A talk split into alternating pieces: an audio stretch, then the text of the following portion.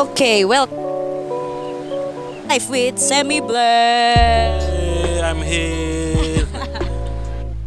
So, kita di sini sekarang udah sama the legendary Semi Blank.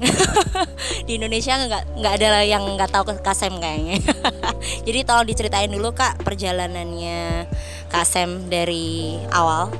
Briefly aja kali ya sampai sekarang. Indonesia knows gitu loh. Ya. Singkat berarti ya. Mulai dance eh, 2003, startednya b-boy dulu, terus sekitar 2 tahun, tapi akhirnya eh, arahnya lebih ke hip hop freestyle dan juga popping karena waktu itu terinspirasi sama Michael Jackson, jadinya kayak want to be like him gitu. Terus slowly lihat film You Got Served, baru dari situ langsung berubah untuk lebih mengenal hip hop secara culture, secara basic foundation, juga untuk banyak-banyak style di street dance lah, khususnya itu. Nah, langsung pertanyaan pertama, awal dancing mulai kapan? Tahunnya kali ya, Kak? Tadi udah kan? Tahun-tahun tahun. Iya 2003. Oh, 2003. 2003 SMA kelas 3 itu. Terus sampai ya sampai sekarang sekitar 16 tahun udah di dunia street dance lah ya. Itu. Next, dari semua kota yang ditinggalin, yang paling asik buat hustle yang mana? Karena dari 2003 pindah Surabaya itu sekitar 2005. Jadi Surabaya 8 tahun, terus sekarang sejak 2013 sampai sekarang di Jakarta, I think both punya nilai hasil yang berbeda sih. Kalau dari KSM sih Jakarta dan Surabaya punya sisi kesulitan masing-masing lah gitu. Tapi eh, yang paling asik beda sih kalau Surabaya itu ada rasa untuk struggle-nya juga banyak tapi keluarganya lebih dalam. Terus kalau Jakarta keluarganya kurang tapi dari sisi apa ya event terus kesempatan untuk peluang untuk dapetin perkembangan skill lebih cepat itu aja sih. Oke, next kita ada pernah frustasi karena ngerasa stuck di dance? Kalau stuck pernah, frustasi nggak pernah. Jadi kalau stuck, cara keluarnya dengan cara battle. Jadi itu aja. Jadi nggak pernah frustasi tapi pernah stuck. Cara untuk nggak stuck ikut battle, dan itu udah langsung refreshing. Battle-nya cari misalnya di luar atau cari battle yang kira-kira kayak ke tempat ini nih, aku belum pernah. Oke, aku ke sana. Kebanyakan di luar, entah Singapura, Malaysia. Jadi bukan untuk menang tapi untuk lebih nyari ngelepas eh, stucknya aja. Gitu. Oke. Rasa senang atau beban saat ada di level internasional baik sebagai dancer maupun judge. Nah, nih agak ini nih bebannya. Ada beban atau rasa senang nggak? Udah sekarang udah internationally dancer sama jadi judge nih. Nah, gimana menurut Kak Asam? Berarti dari dancer dulu ya. Oke. secara kompetitor ya battler ya. Kalau rasa senang pasti karena represent nama bangsa juga. Tapi kalau beban, bebannya apa ya? Kayak lebih takut untuk nggak bisa represent Indonesia dengan baik sih. Karena kan untuk bawa nama negara itu punya ke apa ya tanggung jawab yang lebih. Karena waktu kita dilihat sebagai satu representatif semua negara, berarti orang akan expect sesuatu apa yang berbeda dari Indonesia gitu. Karena kalau Asem ikut battle di luar, Asem ingin lebih dikenal dari Indonesia bukan dari nama kru ataupun nama uh, studio atau apa pun itulah kayak gitu. Kalau sebagai judge lebih nggak ada beban sih, lebih kayak uh, bisa represent waktu di judge showcase, lebih kayak bisa nunjukin kalau eh, ini style Indonesia. Meskipun kita emang hip hop itu uh, ngikutin dari US, tapi kita masih ada sedikit yang bisa dibanggakan yaitu flavor kita, uh, feeling kita berbeda dari negara yang lain. Itu aja. Oke, menarik. Oh ya, follow up kak. Kalau misalnya di judge, ah, jadi judge ya di luar negeri gitu, ada nggak yang nggak setuju sama Kak Asem gitu dengan penilaiannya penilaiannya Kak Asem misalnya pernah menemui itu dan dan gimana cara Kak Asem mengatasi itu? Untungnya sejauh ini belum pernah ada yang nggak setuju. Oh. Jadi karena ya itulah kenapa kok ngejuri itu tidak hanya duduk dan uh, poin karang-karang kiri tapi dengan kita jadi juri di luar kita juga bisa upgrade sebenarnya knowledge kita ngelihat gimana uh, cara juri lain memandang juga suatu battle.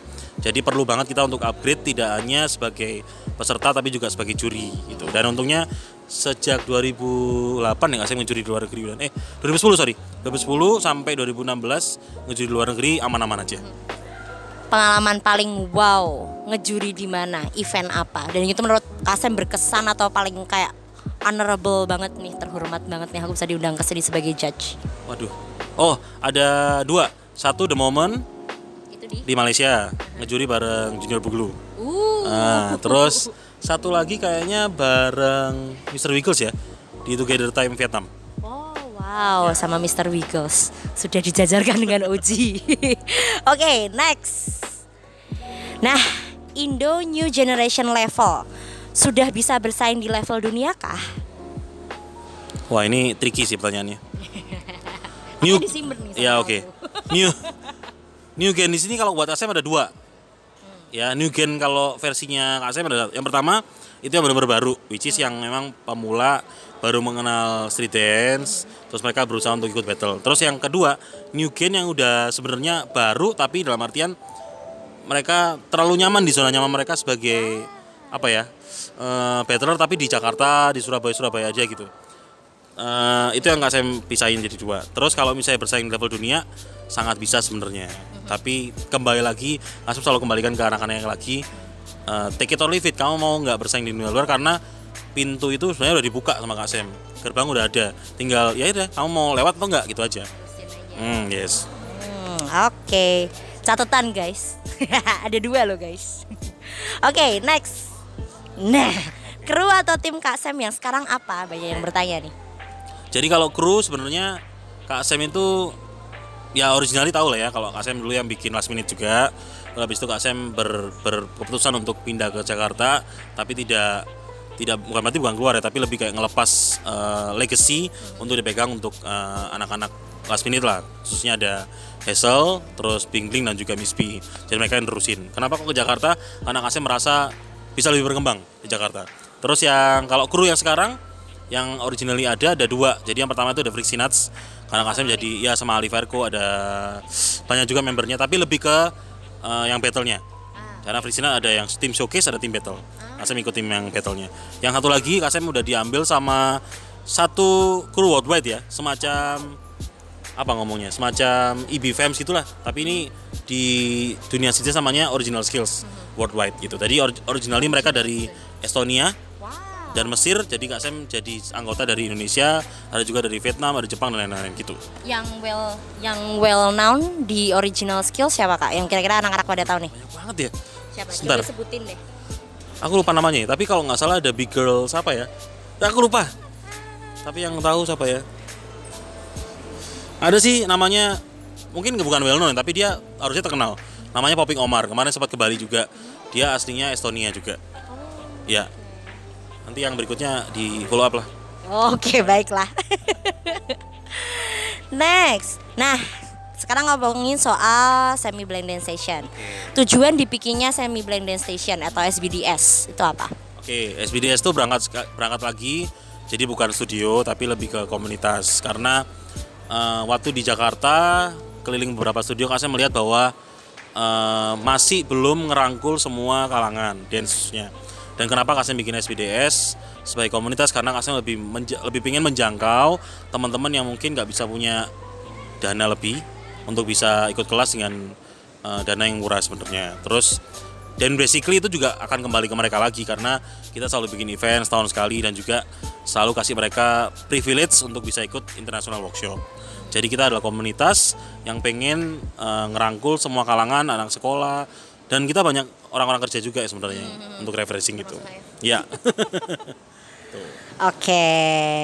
Jadi anyone can come lah ya, bisa bisa ke sini lah ya. Level tertentu ya. Jadi semua level bisa. Jadi dari yang beginner banget Semua bisa. yang di Jakarta guys kalau misalnya mau ikut latihan tinggal datang aja ke FX Sudirman lantai 3 biasanya oke next hasil di dance itu bisa dari apa aja sih selain dari mengajar dan juri Oke. Jadi kasih ngomong dance ya secara overall. Sebenarnya kalau dance secara overall kita bagi jadi dua deh. Sat, oh tiga sorry. Yang pertama industri. Kedua itu teach ya sebagai coach. Yang ketiga ya player kayak misalnya battle, prestasi, achievement berarti ya. Kalau misalnya pertanyaannya hasil di dance itu bisa dari apa aja? Kalau KSM sekarang yang laluin adalah dari ngajar dan juga battle. Karena buat aku karena buat Asem pribadi ya dua itu yang paling penting gitu loh kalau battle malah Kak Asem ngerasa nggak ada uang yang gede di situ karena battle sometimes jujur battle di luar negeri bahkan sometimes gak ada hadiahnya. Jadi yang kita dapetin adalah kepuasan pribadi secara artis ya pelaku seni untuk bisa bersaing sama dunia lain sorry negara lain bisa tahu level kita seberapa dibandingin sama negara lain. Jadi yang dapat dari kompetisi di luar itu adalah kepuasan tersendiri aja. Mengadu skill kita aja. Jadi bukan cari uang di battle. Tapi kalau cari uang maksudnya hasil di dance ya dapatnya dari ngajar dan juga judge Tapi Kak Sam punya clothing line. Oh iya. Kalau sebenarnya gini, clothing line sendiri itu pun Kak Sam sebenarnya half half ya. Jadi half itu memang untuk pemasukan karena diputar lagi, yang lain untuk Newport SPDS lagi sebenarnya. Jadi diputar-putar aja sebenarnya. Oh menarik, menarik. Bisa, bisa, bisa. Oke, selanjutnya pernah ada pro atau kontra mengenai opini, eh mengenai opini dance scene di Indo nggak? Bagaimana? Pro kontranya tentang opini scene semua di Indo, entah dari new generationnya, Oh. entah dari apa atau opininya Kasem sendiri tentang dance scene Indo sekarang, pro kontranya. Ini sebentar sama tricky juga ya. Pro kontra pasti ada sih. Kayak sebenarnya gini, pro kontra pasti ada, harus harus ada sebenarnya. Karena dengan adanya pro kontra, kita jadi tahu sebenarnya mana yang benar, mana yang salah. Gini. Cuma bukan merasa selalu oh Kasem selalu bener nih enggak. Sebenarnya Kasem tuh berharap gini. eh, setiap apa ya?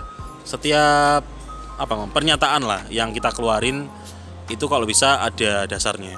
Jadi waktu kita nulis satu ataupun nulis apa pun yang yang berkaitan dengan dance, sebaiknya ada narasumbernya gitu loh. Kenapa? Kalau kamu kalau misalnya ini eh, ingat, maksudnya didorong kembali ke empat tahun tiga tahun belakangan, Asem sangat vokal orangnya, ya kan? Status di Facebook lah, di Instagram dan lain-lain. Sekarang memilih untuk lebih behave, karena aku merasa aku lebih lebih baik menunjukkan dengan eh, karya aja dan orang bisa lihat sebenarnya gitu. Terus kalau pro kontra ya itu kembali lagi ya Kak Asem sih pinginnya ya pinginnya gini waktu waktu orang lihat eh, Kak mel- melakukan sesuatu ataupun menunjuki sesuatu ya coba ambil sesuatu yang dari, positif dari situ gitu loh. Karena Kak Asem selalu pinginnya tuh kita sama-sama belajar. Karena Indonesia sekali lagi kita punya potensi kita punya banyak kesempatan cuman kembali lagi ke pribadi masing-masing. Kalau kita misalnya mau lebih buka untuk open minded karena apa apa yang terjadi di Indonesia itu sebenarnya sangat berbeda dengan di luar. Jadi sometimes kita berpikiran oh kita udah keren. Tapi waktu sampai di di luar negeri we are totally nothing. Jadi makanya kita perlu digesek lagi sama tim lain karena untuk digesek sama negara lain karena dengan kita di eh, gesekin sama negara lain kita jadi tahu sebenarnya kita kurang apa. Karena kita betul potensial tapi harus bertanding lawan apa ini eh, negara lain. Karena nggak usah dance lah. Kita ngomong sport juga kita masih ketinggalan gitu loh. Dan sekarang kayak sepak bola atau basket juga masih berusaha untuk bisa jadi tempat di Asia Tenggara dan juga Asia dan juga dunia gitu. Itu sih Oke, menjawab, menjawab, menjawab. Pro dan kontra. Kok kontranya nih, Kak? Ya tadi kan apa harapannya Kak Sem untuk ke depannya lebih baik nih. Nah kalau menurut Kak Sem ada nggak kontranya di dance Indonesia yang menurut Kak Sem Kak Sem nggak setuju gitu? apa ya Atau lebih baik diperbaiki? Atau lebih baik dihilangkan? ada nggak ya sebentar aku lagi memutar lagi flashback ke belakang Ada nggak? Misalnya ada yang disayangkan? Oke. Harusnya enggak. kalau saya kan ada jadi yang memprihatinkan sekarang adalah Nah ini nih. Nah gini, banyak sekali, aku nggak akan ngomong apa itu, cuman yang pasti yang banyak sekali teman-teman yang udah bisa ngajar tapi belum bisa punya foundation yang cukup, gitu ya. Jadi sam- aku ngomong terus terang aja, Kak Sem ngomong terus terang. Sampai detik ini Kak Sem belum berani buka kopi kelas. Meskipun Kak Sem udah berapa kali dapat kesempatan untuk menang. Tapi ada perasaan dalam diri yang ngomong kalau you not deserve to teach popping ya. Karena belum. Menurutku aku mungkin udah diakui tapi menurutku I'm not I'm not I'm, not, I'm still not ready for that. Maksudnya belum belum siap untuk itu. Tapi ya aku berharap jadi setiap teman-teman ataupun orang-orang yang mau mau ngelatih popping locking hip hop apa pun itu pastiin udah menguasai dulu. Karena kita punya tanggung jawab yang besar nih. Waktu kita ngajar dapat duit kita pastikan apa yang kita kasih ke adik-adik kita itu benar-benar knowledge ataupun eh, foundation yang tepat gitu loh jangan sampai mereka hanya bisa tapi nggak memahami itu Hmm, Hmm, menarik. Itu yang ditunggu sebenarnya. Oke, lanjut ya. Ada nggak atau pernah nggak punya haters di Indo? Bagaimana Kak Sam menyikapinya? Oke. Kalau haters pasti ada lah ya. Aku percaya setiap orang pasti punya, ya kan.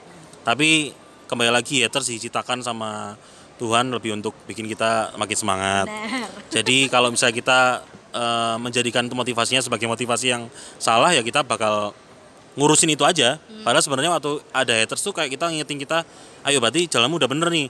Kamu tinggal terus lurus aja. Keep moving forward lah. Maksudnya terus fokus sama yang kamu mimpiin, terus nggak usah peduli itu. Karena karena waktu kita berhenti untuk ngurusin itu berarti kita udah nyanyain waktu kita.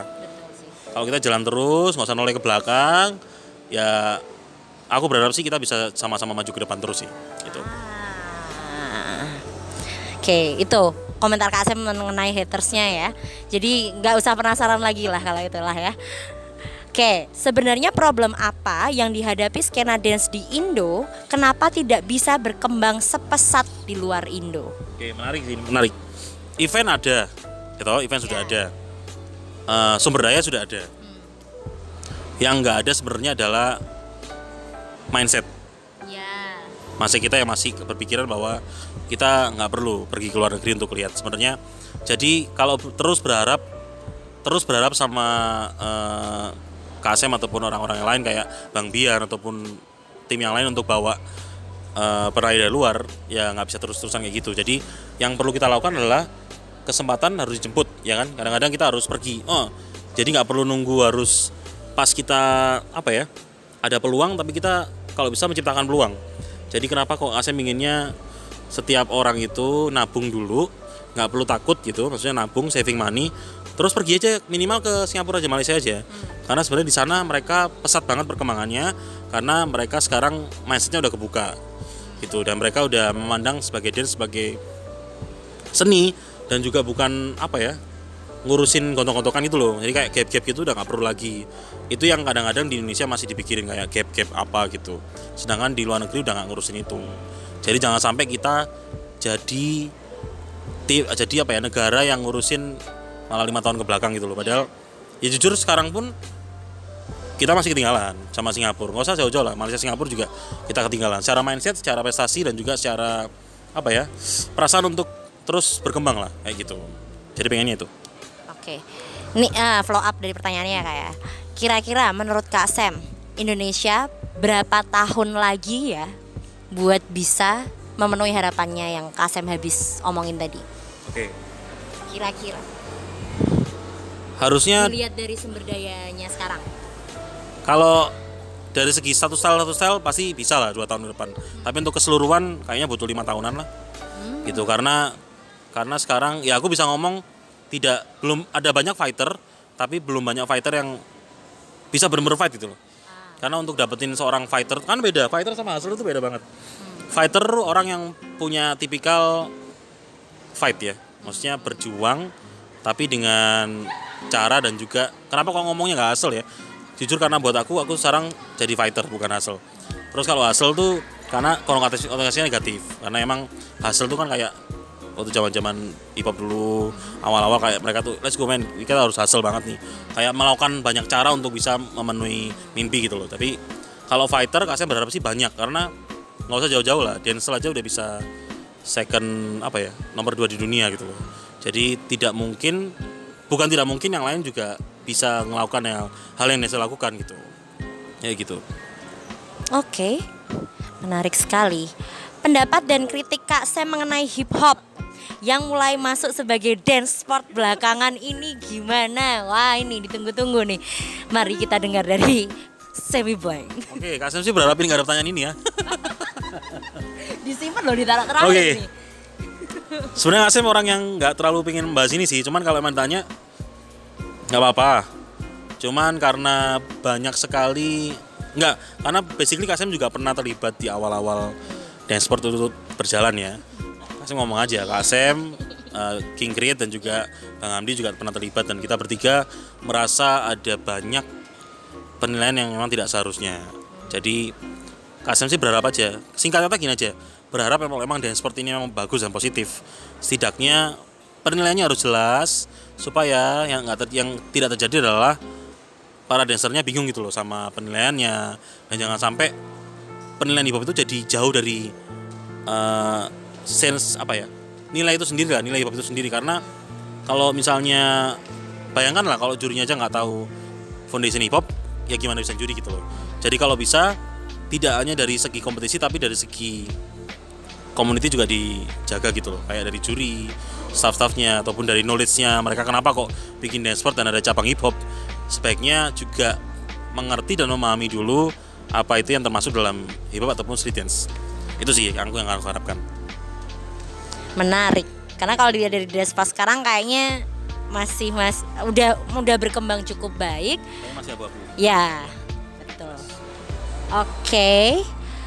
Nah, legacy Kak Sam yang lagi dididik sama Kak Sam siapa aja sih dan sejauh apa potensi mereka? Oke, good question. Jadi eh, legacy ya. Jadi Kak Sam kemarin kan sempat sama Ega udah lama juga sampai sekarang. Jadi Ega tuh adalah paling menti Kak Sam paling muda lah. Terus sekarang Kak Sam juga lagi ngerakin SBDS Freestyle Squad juga. Jadi semacam Tenggerut juga. Jadi ini sebenarnya tim-tim ini diciptakan bukan tim sih ya, lebih kayak kumpulan kecil untuk ningkatin sama-sama freestyle. Dan di dalamnya ada Rahman, ada Ios, ada Wit Bugi juga.